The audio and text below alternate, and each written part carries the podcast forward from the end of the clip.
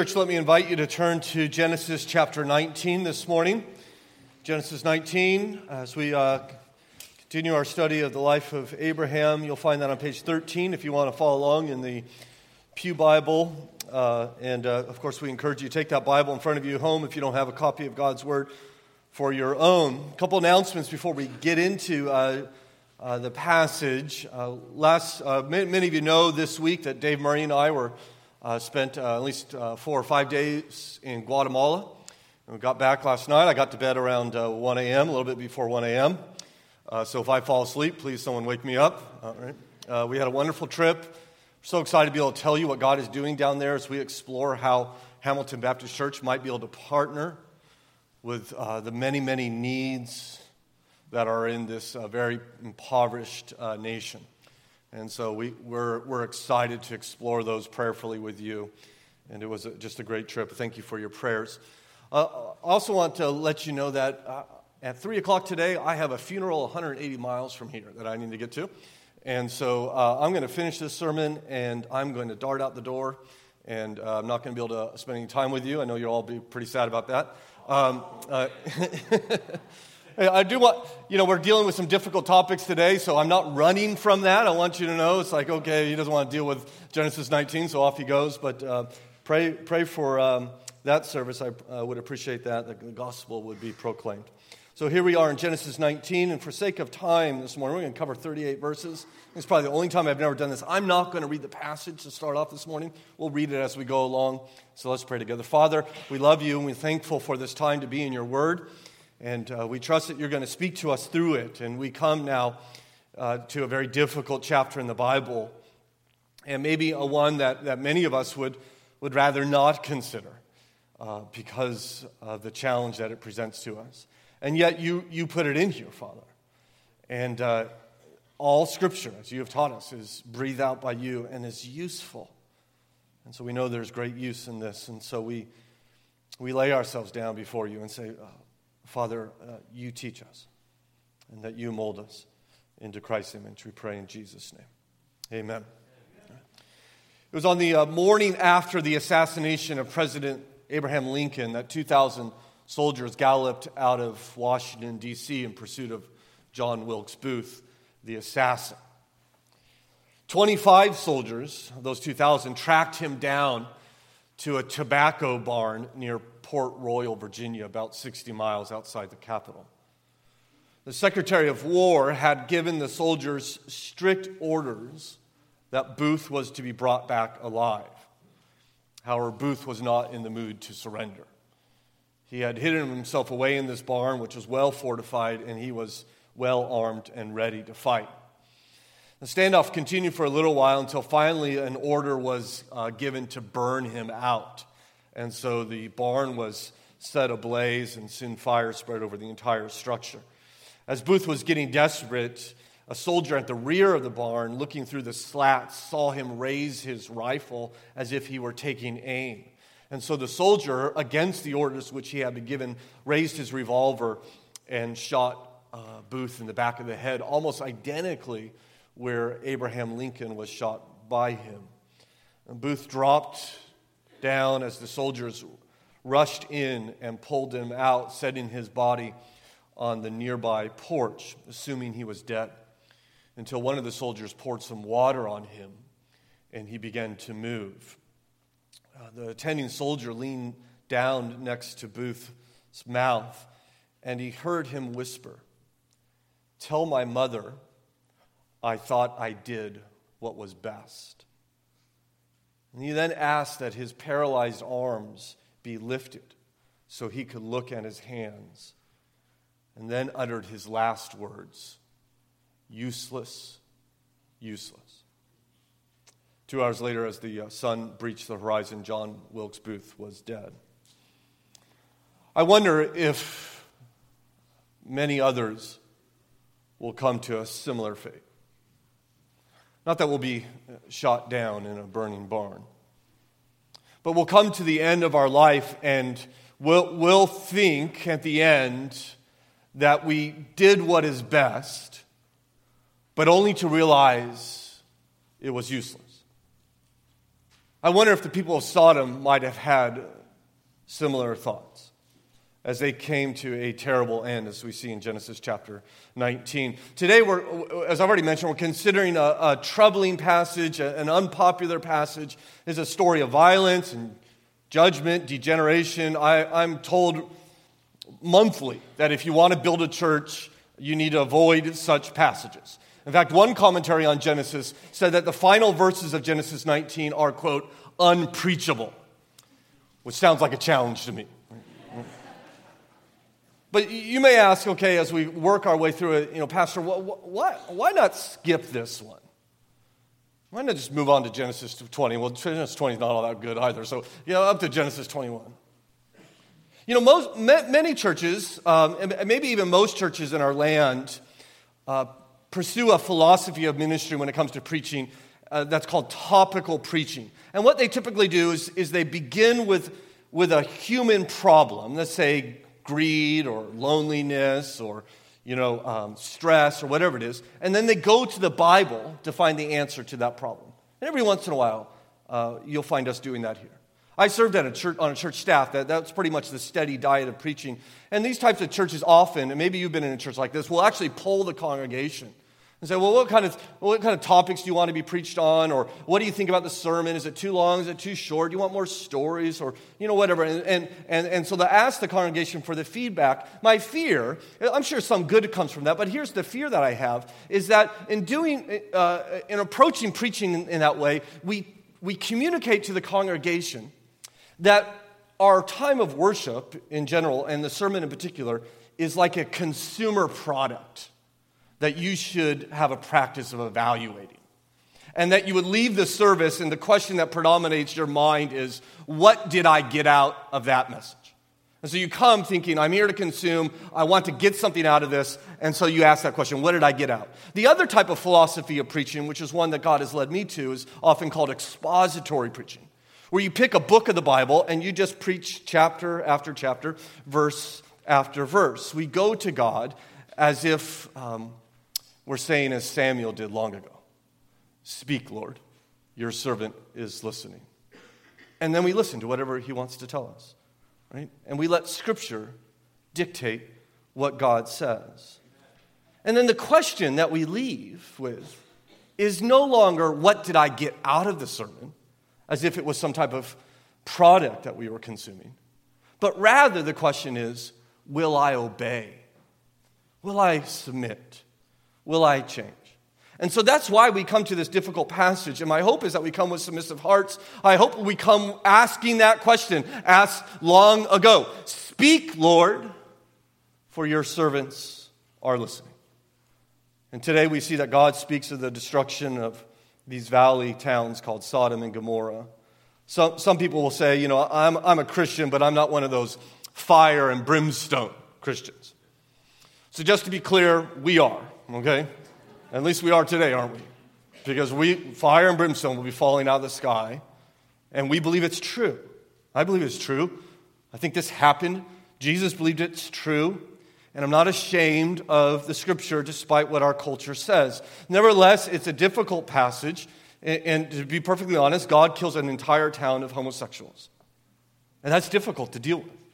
And the danger for us is that as, as a good religious Christian folk, is we, we, we look at those people and we think, okay, we're, we're the good guys, clearly, and they're the bad guys, and we think, all right, God, Lord, go get them. Way to go, God. And the truth is, is, is that you are the bad guy, and I'm the bad guy. And the gospel teaches that you are the problem and that I am the problem, and there is one good guy, and his name is Jesus, and he gives you grace, he gives you mercy, and in turn, rather than saying, Go get him, God, we who have received his mercy and grace are delighted to be able to extend that even to our enemies. Even today, as we consider uh, the consequences of sin, I really think that's what this whole chapter is about. Uh, do you remember the context, of course, that Abraham had, as we saw last week, had just interceded with God. After they had lunch together, he, he and God talked about Sodom and Gomorrah. He's pleading for God to spare the city. And they finished their discussion on top of that ridge, gazing down at Sodom. God leaves. Abraham returns to the light of his camp as night now falls. At the same time, the two angels who were with God at that meal, who had left earlier, arrive in Sodom for its final dark night. There they discover the presence of sin. The presence of sin. And note verse 1. The Lord, uh, excuse me, the two angels came to Sodom in the evening, and Lot was sitting in the gate of Sodom. When Lot saw them, he rose to meet them and bowed himself with his face to the earth. You remember uh, that, that Abraham rescued Lot in Genesis chapter 14, and, and Lot was captured. Remember where Lot was living then? He was living in Sodom. Now he's been rescued, and where does Lot move to? Well, he moves back to Sodom because Lot's a bonehead, okay? And he should have known that was his time to learn, but he goes right back to Sodom and he sees these two men enter Sodom. He's sitting there by the gate and he invites them over to his house rather urgently, as you see in verse 2. And he said, My lords, please turn aside from your, uh, to your servant's house and spend the night and wash your feet. Then you may rise up early and go your way. They said, No, we will spend the night in the town square. In the Old Testament, uh, before God, or, or man for that matter, executed judgment, it, he would only do so on the witness of two individuals. And so we have these two angels here, there to witness, as we saw last time, the character of Sodom. They decide what better way to do that than to sleep right there in the center of the town and check it out. Lot, who lives there, immediately recognizes bad idea as you see in verse 3. But he pressed them strongly, so they turned aside to him and entered his house. And he made them a feast and baked unleavened bread, and they ate. You see, uh, Lot knows this town. He says, No, no, no, no. You need to come to my house. I insist. He makes them dinner, uh, as you note, uh, not the wonderful lunch that Abraham had made for them that day. Remember, you got, they, got, they got some veal, they got some fresh curds. Lot gives them unleavened bread which is Hebrew for Pop Tarts, okay? And so they're just kind of, let's, let's get this out of the way. And, uh, and so he's feeding them. But Lot is not the only one who notices that there are visitors in the town, as you see in verse 4. But before they lay down, the men of the city, the men of Sodom, both young and old, all the people to the last man, surrounded the house, and they called to Lot, Where are the men who came to you tonight? Bring them out that we may know them. And just so you understand, that phrase know them, and this will be very clear in the context, means we want to rape them. And you notice that it's not just a few, it is all the people to the last man, all of them. You say, Where are the good guys? There are no good guys. You say, Call the police. They are the police, right? All of them. Every man comes out to commit this unthinkable um, gang assault. In fact, he says young and old. Right? Young, boys are there to do this.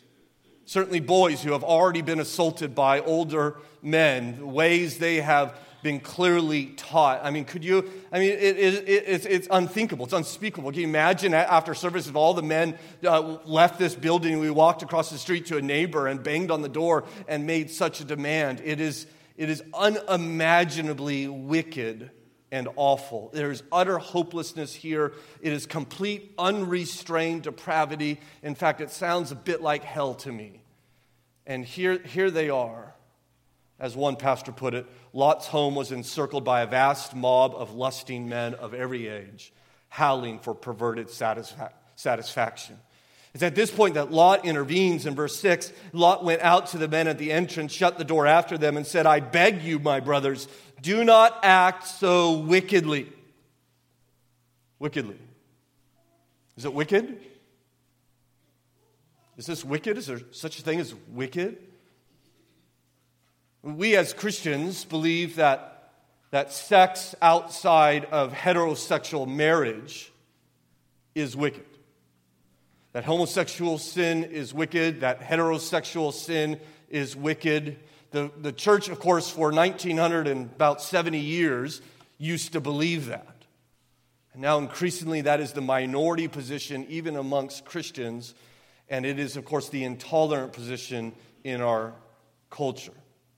And yet, the Bible teaches that sex is a gift from God, and it is to be enjoyed according to God's standards.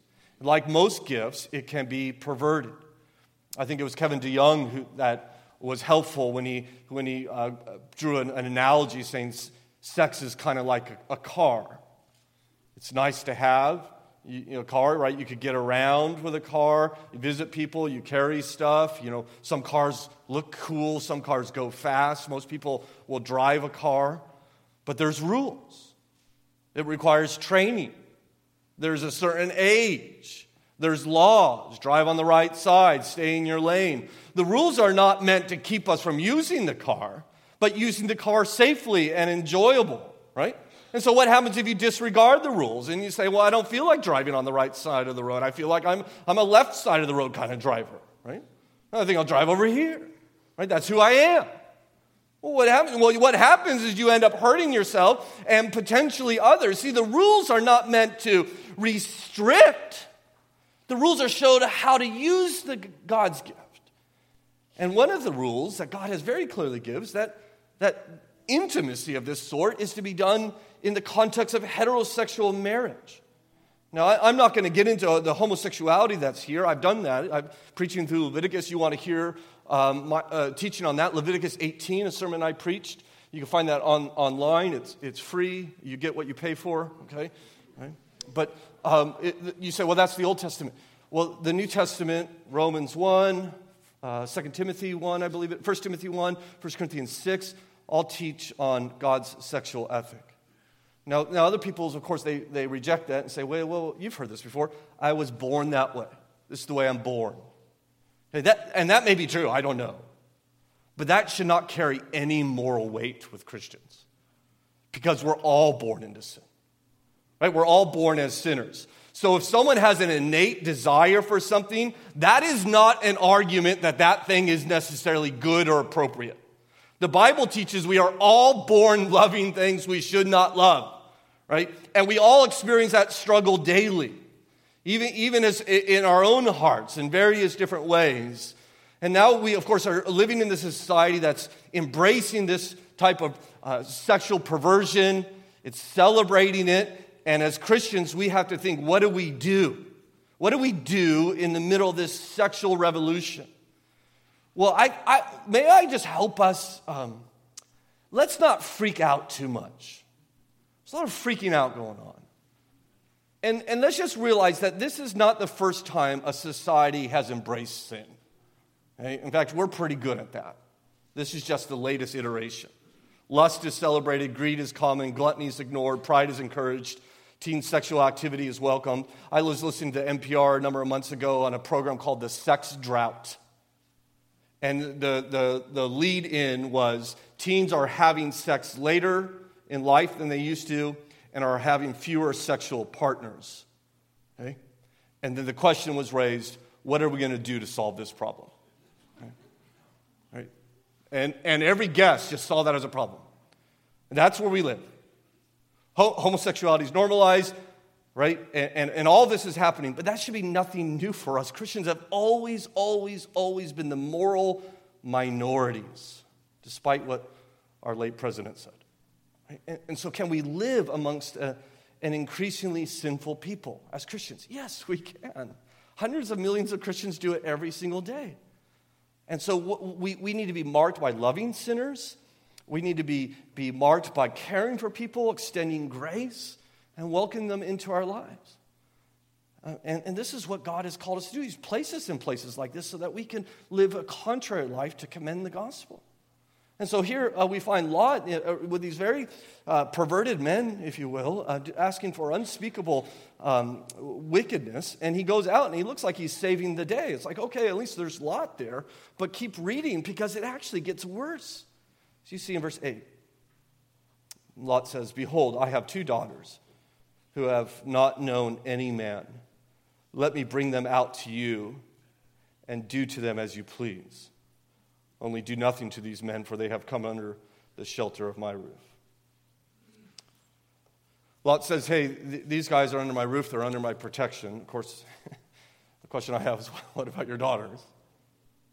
I just can't, can't even imagine. I can't even imagine. And by the way, uh, just so you know, Lot's a Christian.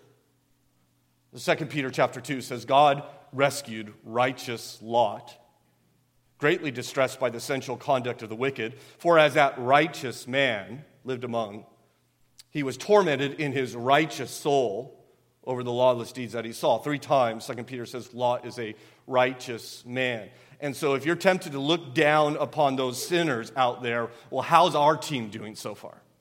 Right? How's the one Christian in the town acting? right? Because the only Christian in the town has just offered up his virgin daughters like they're cattle, right? I, in fact, I, I, would suggest to you he comes off worse than the Sodomites. He is a terrible believer. He is a terrible father. He is a terrible husband. He's a terrible Christian, right? He's a righteous man, but he hides it real well, doesn't he? I, I, think what we understand in light of Genesis 15 that when Peter says he's a righteous man, he doesn't act righteously, but by faith he has been credited with righteousness as God has given it to him. Right? And so even the Christian is as wicked as the rest. Everywhere we look, we see sin. We, we, every person in the story seems to be sinful. In fact, all humans are sinful, or to use a theological word, depraved. All of us. We're depraved. And, and knowing that, th- therefore, we're saddened, but we're not surprised when people do wicked, evil things. But we're also made in God's image. And so we are likewise not surprised when humans do wonderful and incredible things. And, in fact, I would think, I would suggest to you that Christianity alone actually explains the human condition. If Darwin is right and it's just the strong eating the weak and all we want to do is pass on our genes, then why do you, how can you explain the, the incredible, beautiful acts of charity and sacrifice and giving that we see happening all the time? And if the liberals are right and that we're all basically good people, well, then what accounts for the atrocities and the daily evil acts that take place in our world? All the theories that man has given to describe the human condition are far too simple to describe human behavior. Only the Bible comes and says we are made in the image of God and therefore are capable of good, and we are in rebellion to Him and therefore are capable of great evil.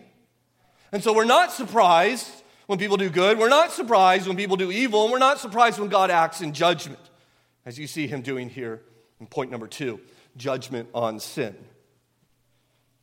Verse 9, we read, But they said, Stand back. Um, and they, these, these are the town talking to Lot. But they said, Stand back. And they said, This fellow came to sojourn, and he has become the judge. Now we will deal worse with you than with them. Then they pressed hard against the man Lot and drew near to break the door down. It seems to me like, like Lot has never spoken up before. He sat at the gate and never said a word, and now he speaks, and they're thinking, who's this guy? Well, you just show up in town and, right? And, and, and you, you, Lot, you've gotten drunk with us, and Lot, you, you've, you've been with the prostitutes and all the rest, and now all of a sudden, you're holy. All of a sudden, you're, you're the righteous guy. You see, Lot has lost uh, any moral high ground he had. He sins with his buddies, he sins with his buddies, he sins with his buddies, and then finally he says, Hey, by the way, you shouldn't do that. And they all look at him and say, You're a joke. In fact, we're going to treat you worse than the rest, which I don't even know what that is. That sounds terrifying. So we're going to assault you first, and then we're going to assault your guests, and then we're going to assault your family. And it's a good thing, isn't it, that the visitors in his house happen to be angels. That comes in handy every once in a while. As you see in verse 10, but the men reached out their hands and brought Lot back into the house with them and shut the door, and they struck with blindness the men who were at the entrance of the house, both small and great, so that they themselves, uh, so that they wore themselves out groping for the door. So everyone's blinded. I don't know if there's like a blinding light. I trust that would be terrifying. You don't know what's happening. All of a sudden you're standing outside and now you're blind. You think, okay, I need to get out of here, right? I need to run to the doctor. No, they're, they're groping for the door. Their sin is utterly unrestrained, and not even blindness will halt them. And they just decide, we, we're, we're going to unleash the wrath of God upon this place. As you see in verse 12, the man, then the men said to Lot, Have you anyone else here, sons in laws, sons, daughters, or anyone you have in the city? Bring them out of this place, for we are about to destroy this place because of the outcry against his people, has become great before the Lord, and the Lord has sent us to destroy it. He says to the Lot, get your family, gather everybody up, and get out of here. You have to go, right? Because we're about to drop a bomb in this town. And so you need to run. God is going to destroy the entire place. And so what does Lot do? Well, verse 14. So Lot went out and said to his sons in laws, right? Where are his sons in laws, by the way? They're outside. He went out, who were to marry his daughters. Up, he said. Get out of this place, for the Lord is about to destroy the city. But he seemed to his sons in laws to be uh, jesting at, uh, to be jesting right? he goes out and says, listen, God, God, God spoke to me. He's about to destroy this town. And they look at him and say, Lot, if God's going to speak to someone, ain't you, right? You're just as bad as the rest of us. So you're joking. You must be joking. In fact, you're a joke. You're the last person God's going to talk to. And so they're not interested in anything Lot has to say. And so he's going to go without them, as you see in verse 15. As the morning dawned, the angels urged Lot, Up! Take your wife and your two daughters who are here, lest you be swept away in the punishment of the city. It's time to go. There's an urgency here. God's judgment is coming. Get out. And you notice Lot's response in verse 16. But he lingered. He lingered. It's like, a, like the fire alarm is going off in the building, and you think, I, I should pray about this. Right? No, no, you need to run. You need to get out of the building. Fire is about to fall from heaven. It's not the time to pray, it's time to run, or at least pray while you run. Uh, and, and here's Lot, and he's lingering, and I find that extraordinary. And yet, I think so helpful for us to consider. Because are we not like Lot in this? Where Jesus says to us, Go and sin no more. He says to us, sin is dangerous. Sin will ruin your life. Sin will destroy your family. It will break apart your relationships. Run! Run from sin. Sin no more. And how many times do we know that to be true and say, okay, tomorrow, tomorrow I'll stop? Tomorrow I'll run. Or we say, okay, I'll work on it. And we take baby steps, like we're managing sin. And we say, well, you know, I, I, used to look at, you know, inappropriate material on a daily basis. Now I'm moved to a weekly basis. Aren't I doing great? No You're trying to manage a monster. And you need to run. But what, what he lingers there. It, it's dangerous. Repent, he says. Run, get out of here. We say, okay, I'll run, but I'll run tomorrow. I want you to see how foolish it is to stay and sit. I had, I had a pastor friend who, um, older than I, and, and, years ago, he was at, at work late at night in his, in his office in the church, the only person in his church at all. And a woman came into his office. He was surprised to see her. She was wearing a coat. She stood in his doorway and opened her coat, and she had nothing on underneath. And so there, a naked woman stands in front of him. No one is there. And, uh, and, and so, what did the pastor do? Ma'am, why don't you sit down? We, sh- we should talk about this, right? You know, give her counsel? No, he jumped out the window right through the screen, just bursted out. He ran. I'm not going to stay here. I'm not going to look at that. I'm not going to entertain anything. I need to get out of here. This is dangerous. And this is dangerous. You need to go, and Lot's lingering. So, what happens? Verse 16, you read on. He says, So the men seized him and his wife and his two daughters by the hand, the Lord being merciful to him, and brought him out, of the, out and set him outside the city. They seized him, they throw him over the shoulder, they grab him by the ear like a little boy and drag him through the streets. All right, you need to get out. And once they're outside and the sun's dawning light is now piercing the horizon, they say to him, Flee for your life, verse 17. And as they brought them out, one said, Escape for your life. Do not look back or stop anywhere in the valley. Escape to the hills, lest you be swept away. I mean, can you imagine getting that command? God is going to destroy your town. You have to go. Don't look back. Don't stop. Go. Get out. Flee for your lives. And amazingly, what Lot does is he wants to negotiate. In verse 18, and Lot said to them, Oh, no, my lords. Behold your servant, which I find funny because he's really, he's really served them well so far, hasn't he? Your servant has found favor in your sights, and you have shown me great kindness in saving my life, but I cannot escape to the hills lest the disaster overtake me. Behold, this city is, is near enough to flee, and is a little one. Let me escape there. Is it not a little one? And my life will be saved. And, and, and he says, There's this little town over there. It shouldn't be too much trouble. Let me just go from the big town to the little town. It's like saying, Okay, I'll leave Vegas. Let me just go to Reno. Right? right? I won't do the big sins anymore. Just let me do the little ones. And it seems to me, I may be reading too much into it, but they're so frustrated with him at this point, they just say, Fine, do whatever, just get out. As you see in verse 21, he said to, said to him, Behold, I grant you this favor also, that I will not overthrow the city which you have spoken. Escape there quickly, for I could do nothing till you arrive there. Therefore, the name of the city was called Zoar. Zoar means little. Right? It's almost like we can't deal with this guy anymore. Fine, do whatever you need to do. You just need to leave. Go to the little town. And so he flees, and we see that God destroys Sodom. Hmm, verse 23 and following. The sun had risen on the earth when Lot came to Zoar. Then the Lord rained on Sodom and Gomorrah sulfur and fire from the Lord out of heaven. And he overthrew those cities and all the valley and all the inhabitants of the city and what grew on the ground. As the sun is fully risen, God extends his arm of vengeance and rains down fire and sulfur, incinerating all life. In the Dead Sea Valley today, uh, it is the lowest spot on earth. It's a thousand feet below sea level. It's constantly fed by the Jordan River, but because it's lower than any point on the earth, there's nowhere for that water to run downhill to. And so, therefore, it has been over the millennia, or at least the centuries, accumulating minerals and salts. Nothing lives there. There is a mountain of rock salt that is 700 feet tall. In Arabic, it is called the Mountain of Sodom.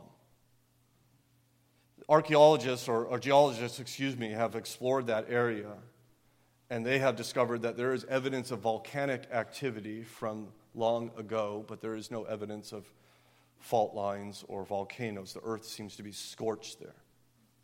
Interestingly enough, archaeologists have found that at one time there was an extensive irrigation system, that people lived there. That there was a time when it was lush and fertile, perhaps like the garden of the Lord described in Genesis 13. Now it's a scorched graveyard. And it's almost as if God says, I'm done with that place. Right? No one's ever going to live there again. And God rains down his judgment and he kills everyone in that town. And we think about that and it's awful. And it is awful. But please understand that when God judges like this, He is not doing what, what will not happen otherwise. That is, everyone's going to die. You're going to die. I'm going to die. I'll be sitting this afternoon in a funeral for my dear sister Gretchen, who, who was 46 years old when she died. Everyone dies cancer, car accident, old age, fire. And we just kind of get on with that. It doesn't seem to rock us too much. But when everyone seems to die at once, even if we don't know them, it, it, it, God pushes up everybody's day of death to the same day. It gets our attention. He pulls back his hand of protection. There's an earthquake or a volcano or, or a terrorist attack or uh, something like that. And he grabs us our attention. He sobers us up and he wants to show us the danger in which we all are, that death is coming for us all. Are you ready? Are you ready for it? You see, as, as they flee to, to, to Zoar, Lot's wife clearly was not ready, for she stops to look. You see in verse 26, but Lot's wife behind him looked back and she became a pillar of salt. This is not just a glance over the shoulder, as perhaps some movies would, hope, uh, would, would lead you to believe. Uh, the, the, destruction, if you read carefully, the destruction of Sodom doesn't come until Lot and his daughters reach Zoar. So it, it, they, it's not like they're just on the outskirts of town, they get all the way to the other town. And so what happens is Lot's wife lingers behind. This is a symptom of her love of, of that sin. Their ways didn't seem to bother her that much. Spurgeon put it well, I think, when he said, She looked, she longed, she lingered, and she died. And as she died, her corpse became encrusted with salt or sulfuric debris, uh, much like probably um, when Mount Vesuvius erupted, you know, encasing the people of Pompeii in that volcanic uh, encasing or ash, and they're still there even to this day. You see them as the way they were when they died. And this seems to have happened to uh, Lot's wife. It's great tragedy, I think, because you think about her life, and the angel took her out of certain destruction. He charged her to flee. And, and what did she do? She returned in her heart. I mean, she was almost out. And I think so many people, like Lot's wife, perish on the way to salvation. Again, Spurgeon said she was almost saved, but not quite. My, my reoccurring fear, even as I preach to you every week, is that there are some here who hear the gospel all the time and are so close, so close, but not quite there, not quite in the kingdom because they linger. Well, the sun is rising, and the camera, if you will, turns to Abraham as he re- walks out to the place where he had pleaded for Sodom the night before. See in verse 27. And Abraham went early in the morning to the place where he had stood before the Lord.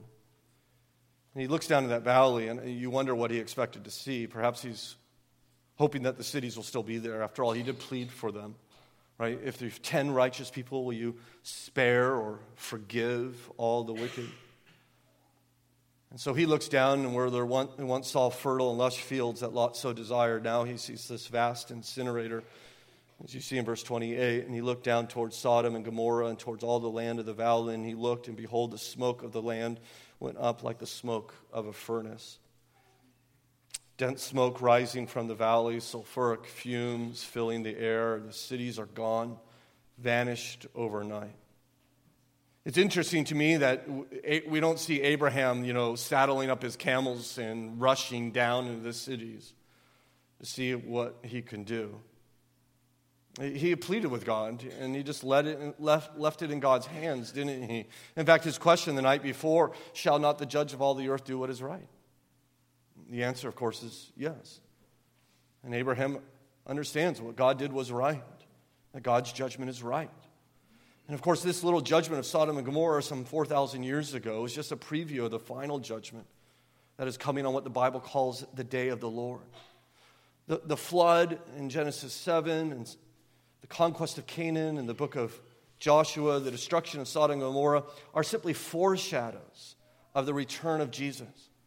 And Jesus spoke of this coming day, even as our, our, brother Craig reminded us from Luke 17. And Jesus says, just as it was in the days of Lot, they were eating and drinking, buying and selling, planting and building. But on the day when Lot went out from Sodom, fire and sulfur rained from heaven and destroyed them all.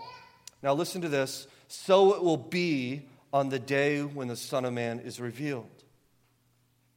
That is, one moment all of us will be going about our affairs just as we have done for decades and centuries before. Stores will be open. People will be busy about the chores and the responsibilities for that day. And the next moment, destruction and judgment. There will be no warning.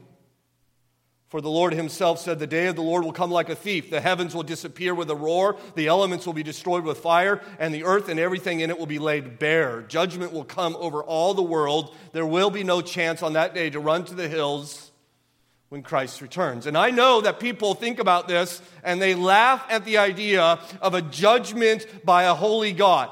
Just like Lot's sons in laws laughed at the idea. It was silly to them too. If they had heeded the warning, they would have been saved. And so I tell you, not based upon wishful thinking for myself, but based upon the authority of the Word of God, that the wrath of God is coming.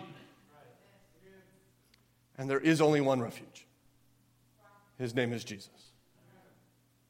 He himself said to those who hear, Jesus said this, of the opportunity of rescue, just as you are hearing today, and yet refuse it. He said, Truly I say to you, it will be more bearable on the day of judgment for Sodom and Gomorrah than for those who refuse my gospel. May I exhort you and beg you to flee to Jesus that you might be rescued from his judgment on sinners. Well, you think, okay, well, that's about as bad as this can get, right? I'm afraid it gets worse. As we consider, thirdly, the degeneration of sin. Let me pick up the story in verse 30. Now Lot went up from Zoar and lived in the hills with his two daughters, for he was afraid to live in Zoar. So he lived in a cave with his two daughters. Evidently, Zoar wasn't as nice as he thought. Perhaps he learned of the destruction of Sodom, and uh, he, he just wasn't going to risk it. I don't know why. He, he moves to the caves in the hills. Sadly, he doesn't return to his uncle Abraham, who I trust would have gladly welcomed him. Maybe it's pride that kept him away. And it's there in that cave in the hill that the unspeakable comes to mind. As you see in verse 31, and the firstborn said to the younger, Our father is old, and there is not a man on the earth to come into us after the manner of all the earth. Come, let us make our father drink wine, and we will lie with him, that we may preserve offspring from our father. I want you to see what, what living in Sodom has done to these girls. What they are suggesting, as appalling as it is to us, probably was not that unusual in that town. I think they learned their wicked ways from somewhere. And by the way, when they say all the earth, earth can be translated as region. So I don't think they, they believe that the whole is, world has been destroyed. They have just been to Zoar and see that town ha, was not destroyed. But their, their conscience is seared. Nothing seems wrong to them. And I read that passage, and I, I, I just, I, in my own heart, and I certainly don't want to be legalistic here, but we need to be aware of what constant exposure to the world does to us. I think it corrupts us. I think it wears you down. And the one things that seem so clearly to be um, wrong to you now don't seem so wrong. And I hear people say, you know, you know, I watch this or I watch that, I can handle it. It doesn't bother you, bother me. Well, maybe it should. And maybe the fact that it doesn't bother you is a sign of a problem. And these women are, are, are, are just fully been eh, involved into this culture and they have embraced its values. And I think it's a dad and his daughters in a cave. I got five daughters. I, it's just, this is appalling to me. In fact, I mean, there's a lot of daughters in this church. You recognize that. My, my daughter, one of my daughters just turned 12, and she had 20 of our closest friends come over and spend the night, all from church. I mean, it's a whole house of 11 year old, 12 year old girls and, and having a wonderful time. There's girls all over this place. And many of these girls have daddies. And these daddies should love their daughters and pray with their daughters and protect their daughters. Right?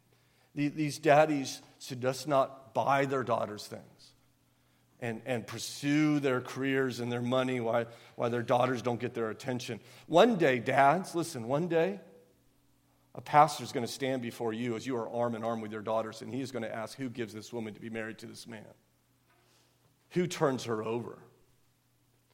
And you're going to stand before her, uh, him, and all the congregation and God Himself and say, I do.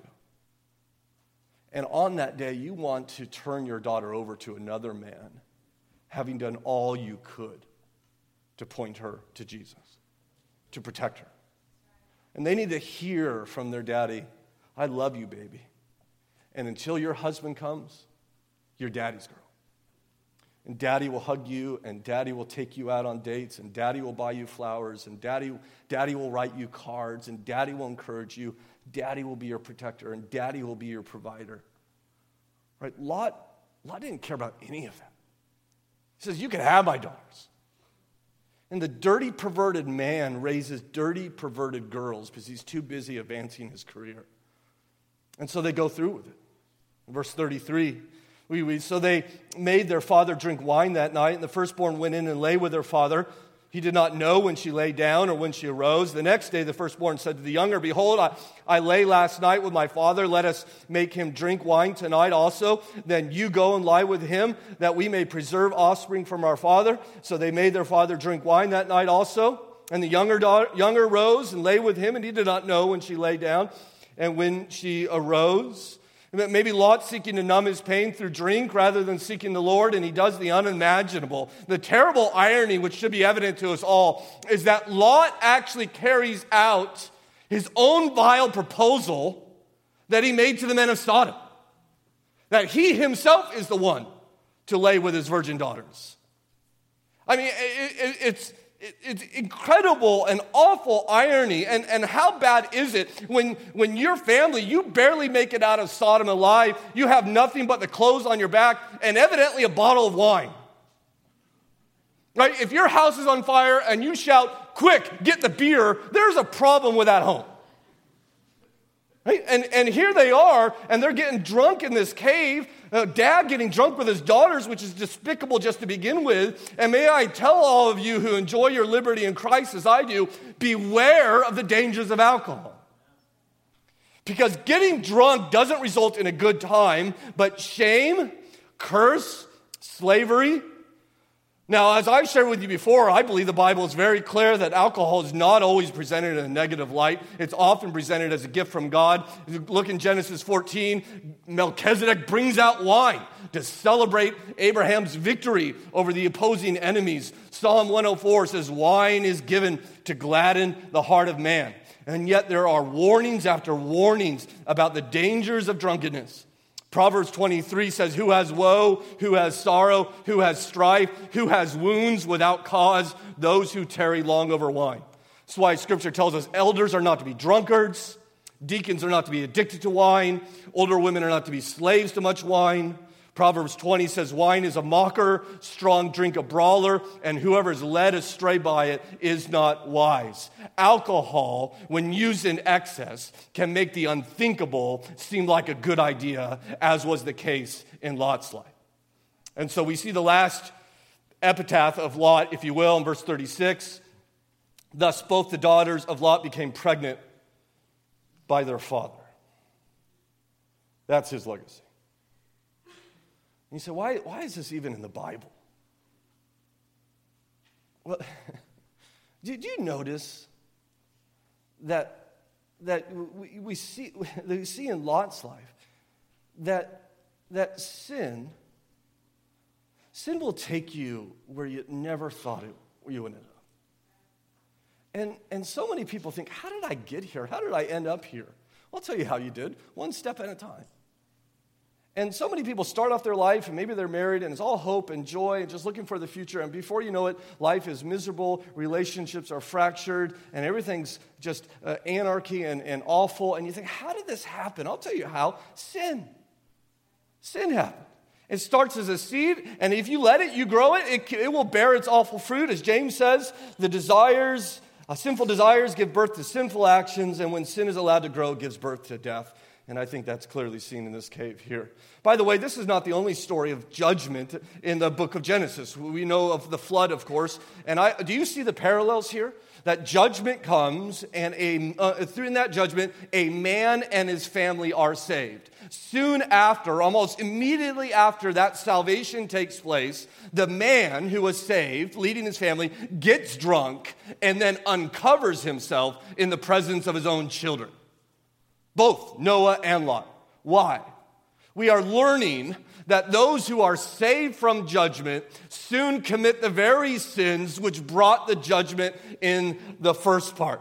So Sodom, you say, well, Sodom, at least Sodom is destroyed. No, my friends, it's not. It just moved locations. It's now in a, a, cave up on the hill. Sodom was alive and well in this family because Noah's not the Savior, and Lot's certainly not the Savior, and we don't see, if you will, a happily ever after. In fact, you look in verse 37, and we read the firstborn bore a son and called his name Moab. He is the father of the Moabites to this day. The younger also bore a son and called his name Ben-Ammi. He is the father of the Ammonites this day. The Ammonites would go on to worship a god named Molech, who they would worship by throwing their children into a fire. The Moabites, who we see all throughout Scripture, would, uh, when Israel was wandering, would send their promiscuous women into their camp in order to lure the men into sexual sin and through sexual sin into idol worship. In other words, terrible, terrible evil emerged from the, this cave on these awful nights. And yet, I tell you, even in the midst of that, God can redeem. Because a Moabite will become the great, great, great, great grandmother of the Lord Jesus Christ. Her name, of course, is Ruth. And so you have fornication, you have incest, you have drunkenness, you have complete dysfunction and perversion. And you say, what good can come out of that? Well, with God, Jesus could come out of that. That's how God, how good God is. right? There is room in God's family for Moabites and Lots and anyone, no matter how vile their sin is, if they turn to Jesus. Therefore, there's hope for you and there's hope for me because if God can bring salvation out of that family, well, my friends, certainly He can save you. As we consider lastly and quickly the rescue of sinners. You notice God saves Lot. We're told why in verse 29. So it was that when God destroyed the cities of the valley, God remembered Abraham and sent Lot out of the midst of the overthrow when he overthrew the cities in which Lot lived. So we see here, very interestingly, Lot was saved because God loves Abraham. And I, I and that's something that I don't have time to explore that. I think that's fascinating um, to consider that verse. But my favorite verse in this whole thing, and it's, it's hard to pick out a favorite, isn't it? Because they're all so wonderful. Uh, uh, verse, verse 16. Verse 16, just return there for a moment, we'll end. But he lingered, Lot lingered, so the men seized him and his wife and his two daughters by the hand, the Lord being merciful to him. And they, and they brought him out and set him outside the city. Lot is dragged out because of what? Mercy. God's mercy. Lot deserves judgment. Lot is not saved because he's a good guy. He's saved because God is merciful. Many think we're all good. We're all just going to end up in heaven. There we'll meet Jesus wearing a cardigan. He'll have a flower in his hair. He says, Glad to meet you.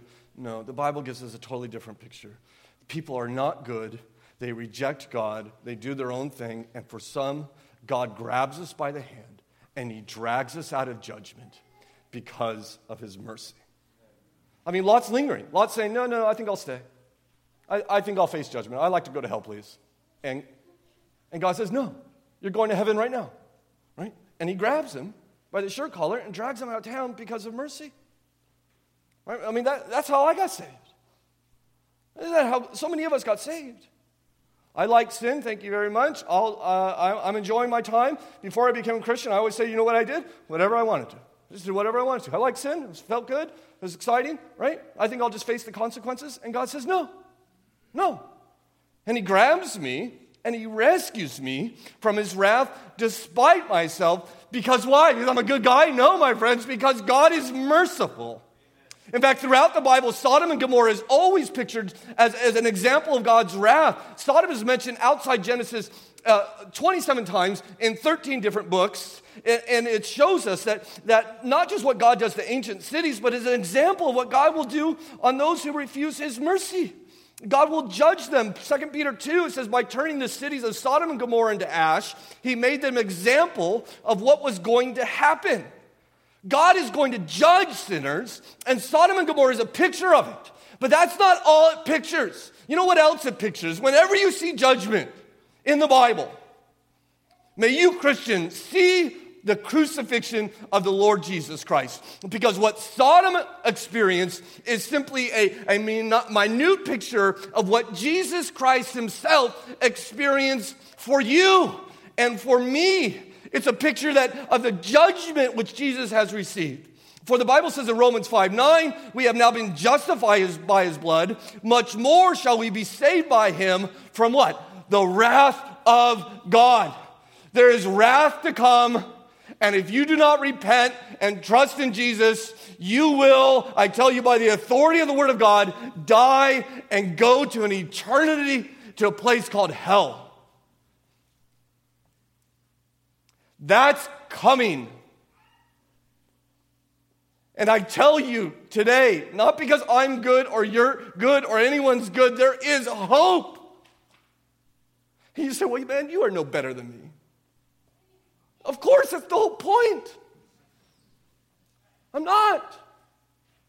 I'm not I mean, I went from pervert to pastor.